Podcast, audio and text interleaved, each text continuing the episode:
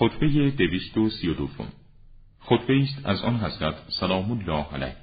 عبدالله ابن زمعه فرمود که از شیعیان او بود و در روزگار خلافت نزد آن حضرت آمد و مالی از او طلب کرد.